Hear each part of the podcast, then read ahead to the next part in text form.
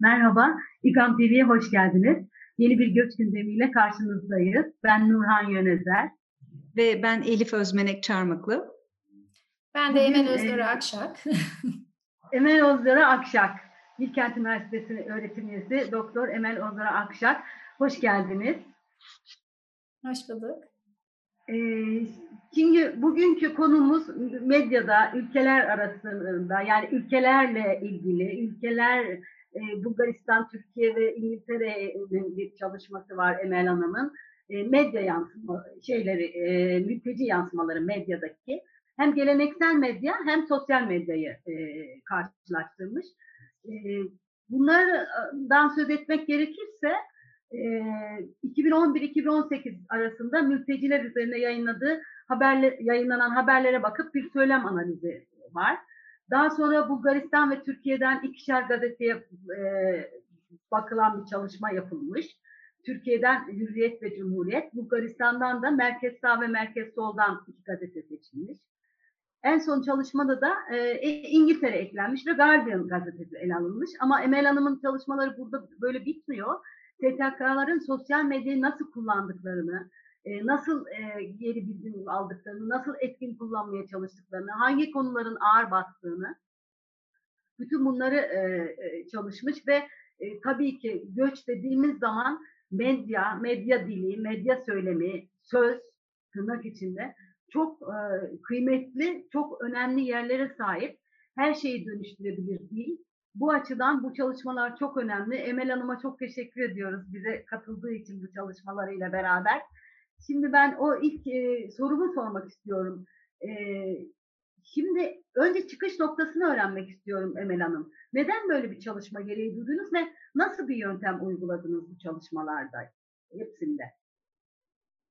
Ee, öncelikle teşekkür ederim İGAM'a beni davet ettiğiniz için. Benim için de büyük bir zevk çalışmalarımı e, sizlerle paylaşmak.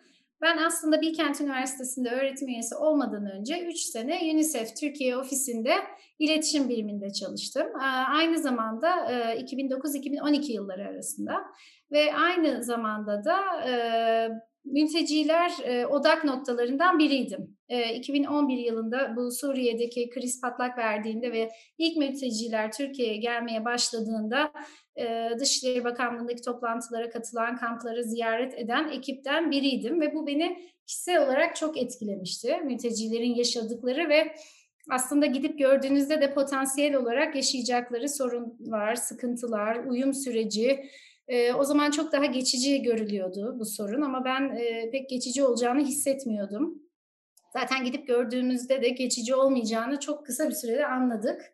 Ee, bu şekilde yani aslında birebir bunu gözlemlemek, bunun içinde olmak beni bu konuyu akademik olarak çalışmaya da e, itti diyebilirim. E, yöntem olarak neyi kullandınız? Nasıl bir yöntem? Nasıl bir? Ee, şöyle e, aslında bu 2012 yılından beri yaptığım çalışmalar bu konuda 2014 yılından beri yayınlanan çalışmalarda birkaç farklı yöntem var. Ee, bir tanesi medya analizi. E, bu da daha çok çerçeveleme, framing dediğimiz medya işte mültecileri bu konuyu nasıl çerçeveliyor, ne açıdan anlatıyor. Söylem analizi yaptık. Bu daha e, nasıl diyeyim, daha içeriye yönelik. Hani ne tip kelimeler kullanılıyor, ne tip aksiyonlar, ne tip aktörler öne çıkartılıyor gibi söyleme, medya söylemini detaylı olarak inceledik.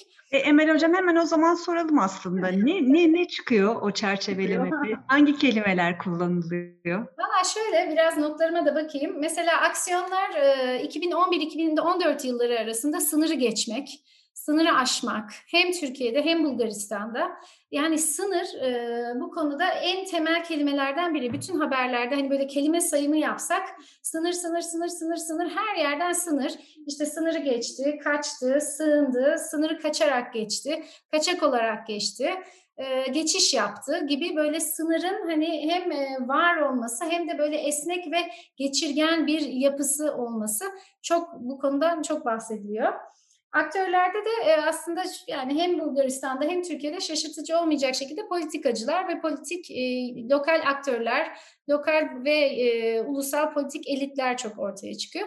Türkiye'nin bir farkı 2011-2014 yılları arasında Angelina Jolie diyebilirim. Ha. O zaman Evet, e, çünkü UNHCR e, Special Envoy, e, olarak Birleşmiş Mülteciler e, şey Evet. Birleşmiş Milletler Mülteciler e, Yüksek komiser. Yüksek Komiserliği komiserliğinin Gönüllü e, e, gönül temsilciydi. Gönüllü Türkiye'ye- temsilcisi. Evet. Evet, Türkiye'ye birkaç kere geliyor. Sınırı, e, sınır bölgesini ve kampları ziyaret ediyor. Hatta orada kadınlarla, çocuklarla birçok etkinlikte bulunuyor. O yüzden hani sanki haberleri okuduğunuzda Angelina Jolie bu konudaki karar verici kişi de mecra gibi e, bir şekilde kullanılmış. Yani aslında bu da şunu gösteriyor. Hani popülerleştirme çalışması, işte farklı bir çerçeveden hani biraz magazinsel bir yaklaşım. Yine konunun hani biraz aslında üstünün kapatılması gibi. Hani asıl sorunlara değinmeden magazinsel bir şeyle hop diye bu konu geçiştirilmiş. Bu çok fazla haberde var. Kamp, e, kamptan çok fazla bahsediyor. Mekanlara baktık. Haberlerdeki mekanlar nereler? Ne tip Kamplar. mekanlardan bahsedilmiş? O, o yıllarda kamplar özellikle işte sınır kampları, kamp ve sınır dediğimiz o bölge çok fazla geçiyor. Biraz yavaş yavaş şehirlerdeki durumdan da bahsediliyor. İşte bu biraz getolaşma, şehirde belli yerlerde bulunma, Evet. parklarda uyuma e, gibi hani evsizlik e, konularına yavaş yavaş yani 2011-2014 yıllarında bu konular çok gündemde değilmiş ama yavaş yavaş bir geçiş var. Bir de e, yani çok fazla aslında iki ülkede de şunları yapıyoruz, bunları yapıyoruz gibi bir e, meşrulaştırma. Yani yapılan şeyleri hükümetlerin çabalarını, uygulamalarını meşru kır- kıy- kılmaya yönelik de çok fazla söylem var. Hani bunu yaptık, şunu yaptık. Biz e, yani Türkiye özelinde konuşursam tabii ki komşularımıza arkamızı dönmedik. Tabii ki sınırlarımızı açtık. İşte kim komşusuna arkasına dönebilir ki gibi bu komşuluk kavramının çok vurgulandığı. Ben ona erken dönem diyorum. Evet, ben de öyle Erken diyorum. dönem. erken dönemde böyleydi. Ee, Daha sonra Bulgaristan ve Türkiye'yi bir karşılaştırdınız. Onun o hangi yıllara ait? Daha, daha sonraya geçmeden önce pardon bir şey sorabilir miyim orada çünkü önemli. Ee, o zamanda kullanılan işte komşularımızla ilişkiler, yani komşumuza arkamızı dönmedik. Orada başka motifler e, var mı iki tarafta? Kardeşlik, Kar- kardeşlerimiz. Yani aslında din kavramı da biraz, onu- yani Müslümanlık ve ortak din kavramı da biraz ortaya çıkıyor. Kardeşlerimiz kelimesi çok fazla geçiyor. Komşu ve kardeş. Yani Türkiye'deki söyleme baktığınızda aslında en çok yani çok daha hani e, aslında Nurhan Hanım'ın da sorusuna biraz cevap e, bir yumuşak geçiş oluyor. Başlarda çok fazla bu kardeş ve komşu, kim komşusuna arkasını dönebilir ki, kim kardeşine yardım etmez ki gibi bir söylemden erken dönemde yıllar ilerledikçe ve özellikle sayılar arttıkça ve aslında yerelde ve ulusal düzeyde e, sıkıntılar ve çatışmalar başladıkça yerel halk ve e, bu e, mülteci topluluklar arasında, Suriyeli topluluklar arasında sorunlar baş göstermeye başladıktan sonra aslında söylem biraz değişiyor. Aslında burada enteresan bir şey var. Çünkü e, şöyle e, o bence 2011-2014 arasındaki dönem e, her ne kadar Türkiye'nin daha önceki politikalarından farklı gibi gözükse de söylemsel olarak ben e, 90'ların başından itibaren çalışıyorum çünkü göç. E, 89'da da işte Bulgaristan'daki büyük Doğru. e, göçte kardeşlerimiz hatta 91'de peşmergeler geldiğinde bile yani işte onlar da bir şekilde komşularımız, kardeşlerimiz işte e, gibi hep Türkiye aynı söylemleri kullandı aslında kitle e, şeylerinde, göçlerinde Türkiye e, devletinin söylemi e, hep bir kardeşlik, din kardeşliği, zaman zaman e, milliyetçi e, söylemler üzerinden e, Türkiye yani kan bağları anlamında. E, bunu çok söyledi Türkiye. Demek ki iki- 2011'de de onun bir devamıydı bu zaten.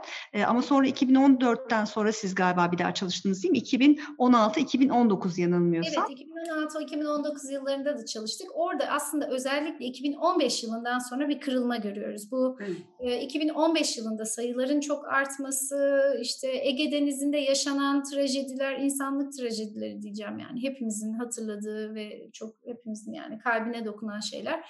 Sonra bu Avrupa Birliği ile imzalanan 2016 yılında imzalanan anlaşma zaten o zorlukların baş göstermesinden sonra ortaya çıkan bir şey.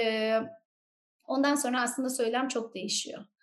Ve ondan sonra aslında iç politikada da mülteciler büyük bir hatta seçimlerden siz de hatırlarsınız büyük bir evet. e, konu ve bir söylemin bir parçası haline seçimlerle ilgili malzemesi haline gelmeye başladı. Çok, Belki çok Türkiye'de ilk, ilk defa değil mi neredeyse yani hani bu bu boyutta ilk defa gördük belki de e, siyasette bir dışarıdan gelen kitlesel e, göçün etkilerini herhalde siz de okudukça e, evet. o dönemde şey aslında biraz da yani olmaması da şaşırtıcı olurdu. Çünkü sayılar yani 3 milyonları, 3,5 milyonları geçtikten sonra rakamlar, mülteci rakamları e, ve toplumsal dediğim gibi kaygılar da ortaya çıktıktan sonra hani e, bir de hukuki süreçte de yani e, bu Suriyeli mültecilerin işte geçici koruma altına alınma kavramının da ne olduğu çok bence iyi iletişim ve iyi bir şekilde anlatılamadı topluma.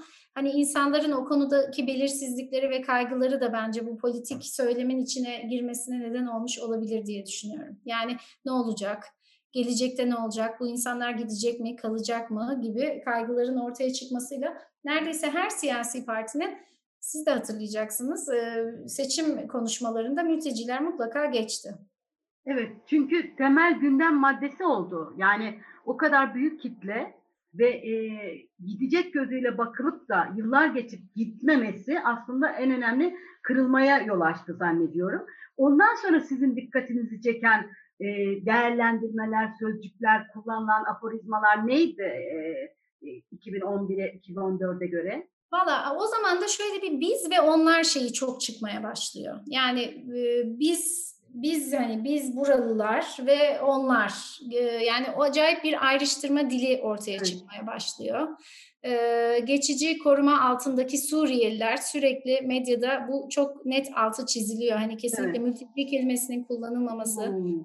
sığınmacı kelimesinin kesinlikle e, özellikle e, yani bazı medya şeylerinde kuruluşlarında diyelim özellikle bu kelimelerden kaçınılması e, ve sürekli hani onlar e, üçüncü şahıs e, mesela ilk yıllarda e, 2011-2014 yıllarında çok daha fazla e, basında çıkan haberlerde aslında kişisel hikayeler var.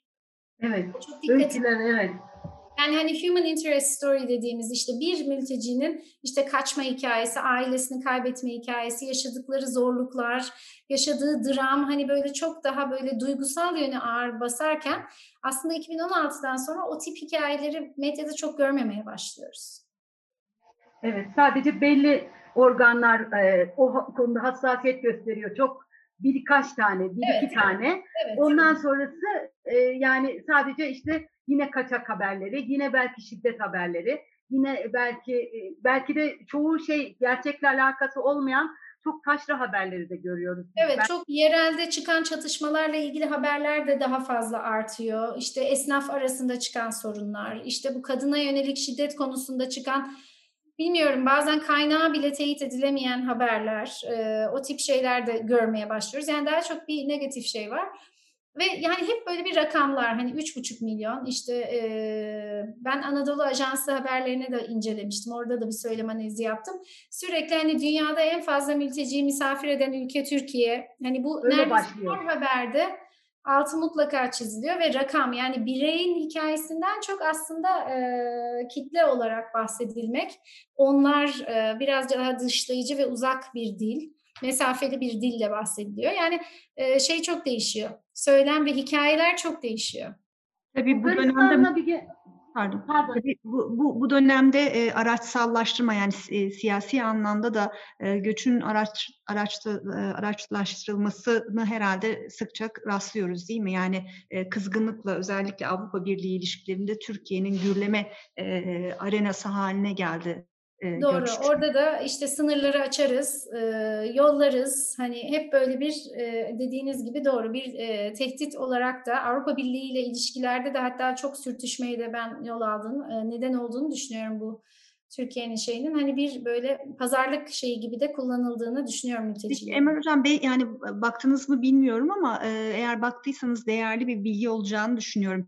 Bütün bunların Türkiye'deki bu kükremelerin e, Bulgaristan'da ya da işte İngiltere'deki bazı medya şeylerine de baktınız, yayınlarına da The baktınız. Guardian aslında bundan bahsediyor.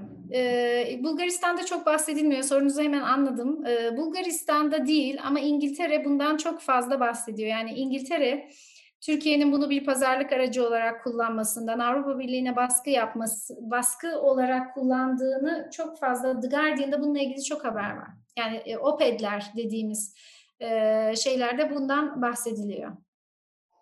Ya Emel Hanım şimdi Türkiye'de Cumhuriyet ve Hürriyet gazetesi, Bulgaristan'da da Merkez Sağ ve Merkez Sol gazetesi. Evet, evet. Türkiye'de Yani- Bulgaristan'da benzer şekilde yapmaya çalıştık. Peki şey sonuçlar, bulgular nasıldı? Yani Merkez Sağ ve Merkez Sol birbirinden Bulgaristan ve Türkiye'de aynı şekilde mi ayrılıyor? Yoksa e, daha mı e, bir- birleştirici bir şeyleri var, Ee? Bulgaristan'da merkez sağda, merkez solda Türkiye'ye göre biraz daha sağ kalıyor diyebilirim. Çünkü Bulgaristan'da e, ciddi yani 2011-2014'te bile cid- ciddi bir yani e, hatta işgalci e, gibi algılanıyor mülteciler. Biz küçücük bir ülkeyiz. Zaten kendi içimizde ekonomik sıkıntılarımız var. Biz bu kadar büyük bir yükle başa çıkamayız. Niye bu bize kalıyor? Avrupa Birliği'ne sürekli gazete haberlerinde Avrupa Birliği'nden bu konuda destek isteme, yardım isteme, işte e, ne, ne şekilde ifade ediyorlardı? Bu yükü paylaşma, diğer ülkelerin sorumluluklarını yerine getirmesi Bulgaristan e, yani maddi olarak eminim zorlanmıştır. Altyapı olarak, idari olarak da zorlanmıştır. E, bununla ilgili Bulgaristan'da çok fazla Avrupa Birliği'ne biraz sitem tarzı şeyler de var, haberler de var. Peki İngiltere'ye geldiğimiz zaman nasıl bir sonuçla karşılaştık? İngiltere'de, İngiltere'de e, şöyle İngiltere'de ilginç biz mülteci kelimesi üzerinden de gittik Suriyeli kelimesi üzerinden de gittik İngiltere'de İngiltere tabii bir ada ülkesi olması bu konudan uzak kalması ve aslında biliyorsunuz sayılara baktığınızda da çok az Suriyeli mülteci kabul ediyor İngiltere. Evet, evet çok az. E, yani çok çok az hani tamamen kendini e, konudan dışlayıp e, Avrupalı mesela Almanya'nın e, mülteci almasıyla ilgiler falan yapılıyor. E, kendileri kendi içlerindeki iç politikada daha çok mülteci alınması gerektiği Suriyeli konusunda biraz daha hassas Suriyeliler konusunda biraz daha hassas olunması gerektiğine dair yazılar da var.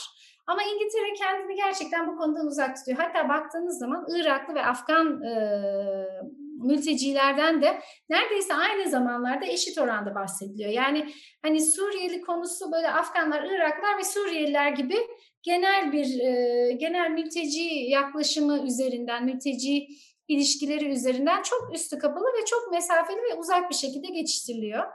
E, çok az mülteci aldığı konusu ama The Guardian'da bile eleştiri konusu oluyor.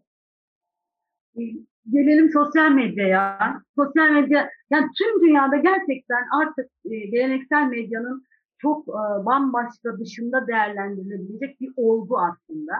Şimdi göç ve sosyal medya ve STK'lar dediğimizde e, Türkiye ile başka ülkeleri karşılaştırma imkanı buldunuz mu? Yoksa sadece Türkiye ile ilgili bir çalışmanız mı var? Ee, şöyle aslında başta şöyle bir şey unuttum. Bizim bu projemiz e, Penn State Üniversitesi'nin Amerika'daki Arthur Page Center for Ethics in Integrity in Public Communication diye bir e, think tank gibi bir kuruluşu var üniversite altında. Arthur Page Center. Arthur Page iletişimde baktığınız zaman iletişim tarihinde aslında iletişim etiği konusunda çok çalışmaları olmuş biri. E, Arthur Page Center'ın fonladığı iki araştırmamız da oradan fonlanıyor. E, ikisi de oradan fonlandı ve bu Arthur Page Center'ın fonuyla yaptığımız ikinci çalışma 2016-2019 hala devam ediyor. Şu an çıktıları yazıyoruz. Rapor yeni final raporunu yazdık.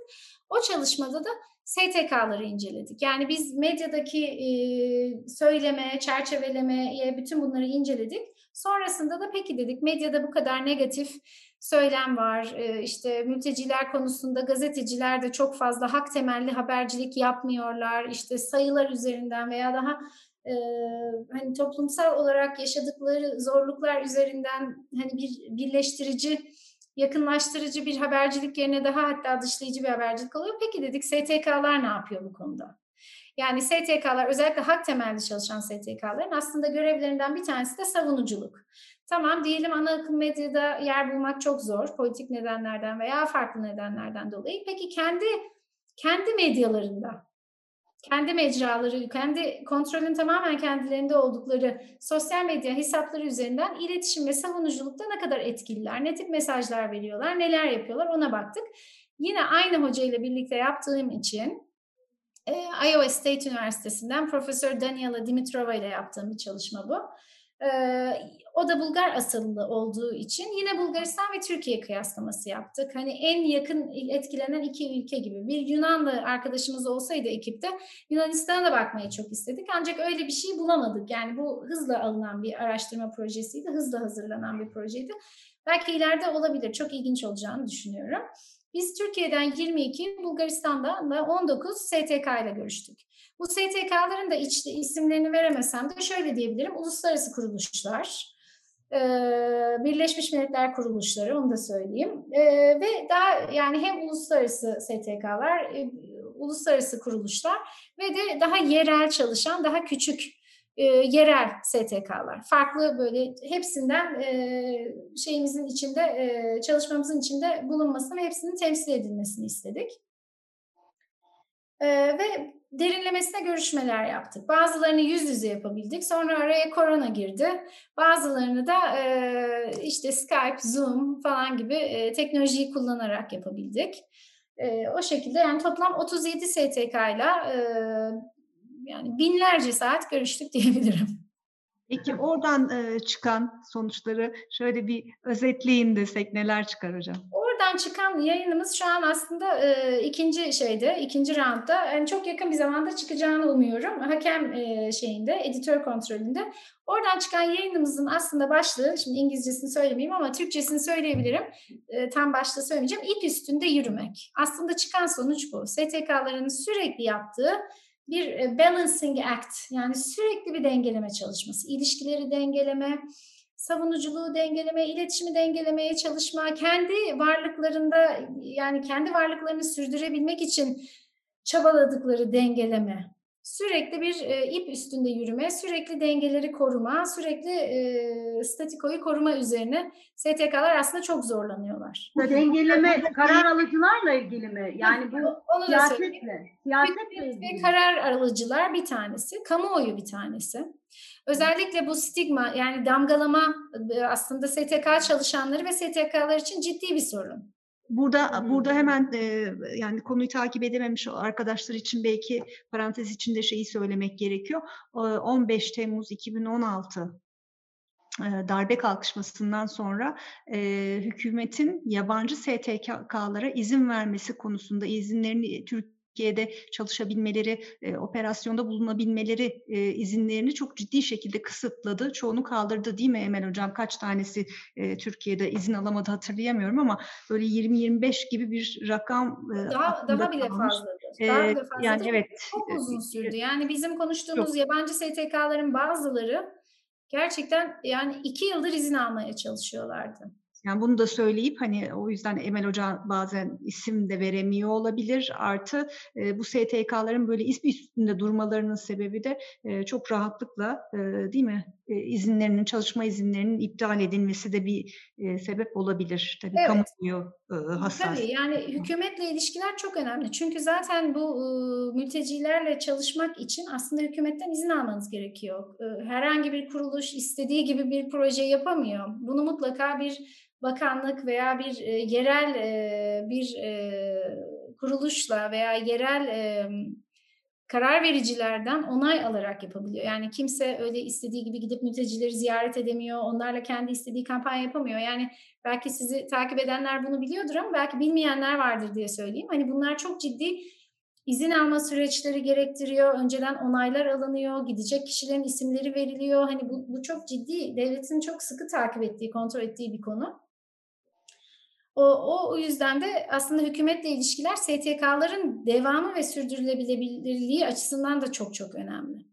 Bu bir. bir ikinci dengeleme kamuoyuyla ilgili oluyor. Çıkan haberler, e, kullandıkları sosyal medyada kullandıkları dil yani e, İngilizce ve Türkçe üzerinden veya sadece Türkçe üzerinden STK'lar sosyal medyada iletişim kuruyor. Hani aslında ilginç çünkü baktığınız zaman kullanıcılar, yararlanıcılar dediğimiz beneficiary'leri aslında Arapça kullanıyor.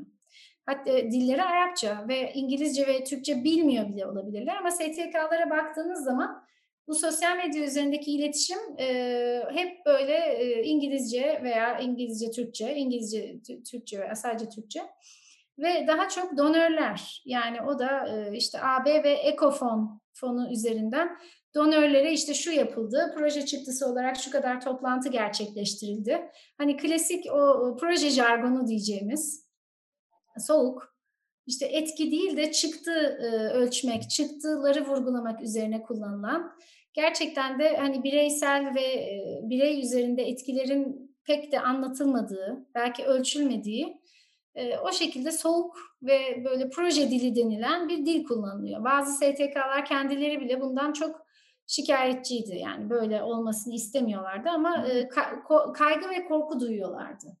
Yani göç literatürüne baktığımızda da zaten bu ıı, projeleştirme akımı diyeyim artık. Çok ciddi bir akım olarak çıktı göç çalışanlar arasında ve sizin söylediğiniz gibi e, göçün bu tarafı hızla e, çünkü ciddi bir fon geliyor. Avrupa Birliği burada olan e, işte projeleri işte para nereye gidecek hangi projeye gidecek gibi e, şeylerle kaygıları arttıkça zannedersem onun Türkiye'ye yansımaları da değil mi e, şeyden sosyal medyadan çok net görüyorsunuz. Aynı şekilde STK'larda var olabilmek için, ayakta kalabilmek için daha çok proje e, ve orada da sizin söylediğiniz gibi o da dile yansıyor. Yani insan dokunuşundan, insan sıcaklığından giderek uzaklaşarak e, böyle bir şey çıkıyor. Peki ben bir de şeyi merak ediyorum. E, ana e, akım medyaya bakıp bir de e, sosyal medyaya baktığınızda burada ana kırılma sizin için nedir? Yani bunları birbirinden ayrıştırabiliyor muyuz? Yoksa hemen hemen birbirleriyle benzer Türkiye özelinde benzer e, dilleri mi görüyoruz? Yani maalesef bence bunun arkasında biraz bütçe sıkıntıları ve insan kaynakları sıkıntısı da oluyor. Ee, STK'lar ne kadar da çok hani fonlar, AB fonları e, olsa da hatta bu konu artık bu bir sektöre neredeyse proje sektörüne dönüşmüş olsa da e, bence yine de hani projelerin iletişim ayakları belki hep sonradan eklenen bir şey oluyor. Ben hani bir iletişimci olarak bunu söyleyebilirim çok düşünülmemiş, buna çok kafa yorulmamış oluyor. Bu çıktılar nasıl paylaşılacak, insanlara nasıl anlatılacak, ilişki yani hep iletişime tek yönlü bir şey olarak bakıyoruz biz. Hani böyle e, megafon gibi düşünün, şunu yaptık, bunu yaptık, şu kadar toplantı yapıldı. Genelde böyle görüyor STK'lar. Belki işte dediğim gibi insan kaynakları veya bütçe veya proje planlama sıkıntıları. Bazen de proje başka biri tarafından yazılmış oluyor.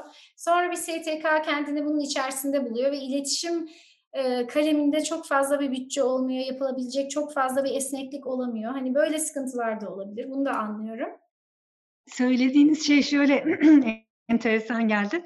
E, sosyal medyada da öteki tarafta yani mülteciler ya da göçmenler ayağında da o kadar çok kullanılan bir şey haline geldi ki iletişim aracı haline geldi ki yani onların bu şeyine karşı aktif ve interaktif kullanmasına karşı karşı karşı demeyeyim ama öteki aktörlerin buna ayak uyduramaması henüz çok da şey enteresan bir süreç. Yani ben şöyle düşünüyorum aslında bu sadece benim düşüncem de değil yaptığımız görüşmelerden de çıkan bir şey aslında damgalama korkusu yani mesela Arapça tweet atmak STK'lar için bir kaygı nedeni.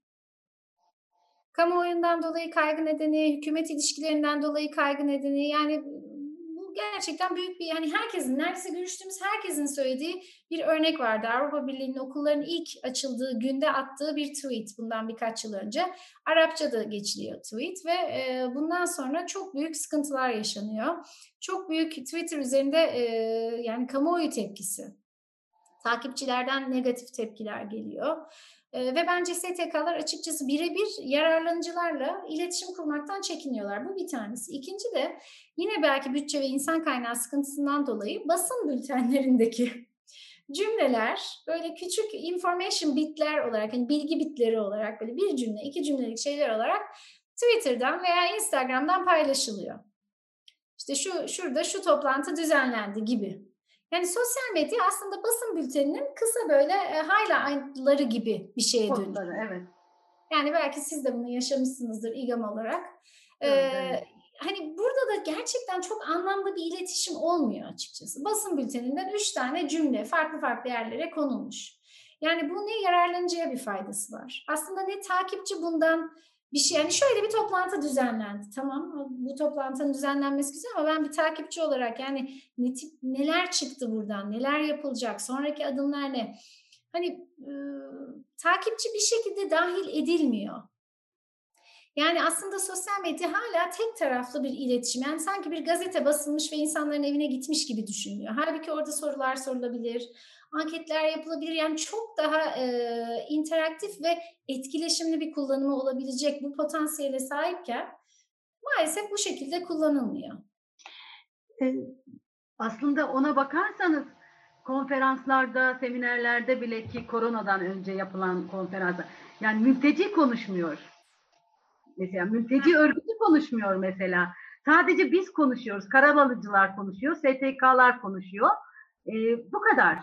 Ee, onlara rağmen onlar için bir şey yapma şeyi var. Ee, düzlem böyle bir düzlem oldu son dönemde. Evet, çok koronada, koronada buna bir, bir not almışım, pardon sözünüzü kestim. Bir not almışım. Gelen e, konuşmalardan bir şey. Mültecilerin sesi olmak değil. Çünkü bazen STK'ların böyle bir şeyi oluyor kendince. E, bir onların sesi olmak, onların sesini duyurmak. Hayır o değil. Onların ses duyurmalarına yardım edecek mecraları onlara ulaştırmak. Bir şekilde onlara bunu vermek. Onların belki e, kontrol etmesini sağlamak. O sosyal etkinlik sırasınca. Onların açık mesela açmak hani bazen oluyor ya işte bir e, hesap birileri tarafından o gün için kullanılıyor ve oradan onların mesajları paylaşılıyor gibi.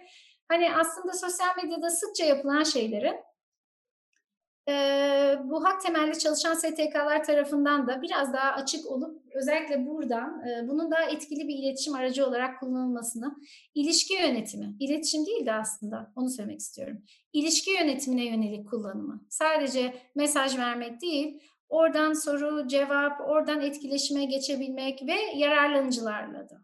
Sadece genel hani Türkiye'de Türkçe tweet atmak değil de e, yararlanıcılarla da bir şekilde oradan ilişki kurabilmek ve bunu sürdürebilmek. Biraz ütopik gibi gelebilir. Söylemesi kolay hocam gelin de yapın demek olabilir belki. Haklısınız ona da bir şey diyemiyorum. Dediğim gibi bu bir insan kaynağı ve uzmanlaşma. Şimdi bakıyorsunuz işte influencerlar, Trendyol hani eminim siz de gördünüz geçen günlerde. E, yani bu şirketler tarafından e, inanılmaz kullanılabiliyor. Ama böyle hak temelli veya sosyal konularda bu konuda daha gerilerdeyiz. Tabii maddi bir kazanç olmadığı için de. Ama belki onların taktiklerinden faydalanarak daha etkili bir ilişki yönetimi yapılabilir diye umuyorum en azından. Valla ne yazık ki diyorum çünkü gerçekten hem bireysel anlamda hem genel anlamda çok önemli bir konu olduğunu düşünüyorum. Medyanın birleştirici ve ayrıştırıcı olması konusu. O yüzden programımıza geldiğiniz için çok çok teşekkür ediyoruz Emel Hocam. Emel Özdora Akşak bugün bizimleydi. Bilkent Üniversitesi öğretim görevlisi. Gerçekten çok teşekkür ediyoruz. Umarız başka bir programda yine karşılaşırız. Daha uzun konuşma şansımız olur. Ben de umarım. Çok teşekkür ederiz. Ne güzel oldu. Çok iyi ettiniz geldiniz. Sağ olun, var olun. Evet, benim için de çok zevkliydi. Tekrardan görüşmek üzere. Ee, sevgili İGAM izleyicileri, gelecek hafta yeniden yeni bir göç gündeminde beraber olacağız. Her pazartesi saat 14'te buluşmaya devam ediyoruz. Kendinize iyi bakın o zamana kadar. Hoşçakalın. Hoşçakalın.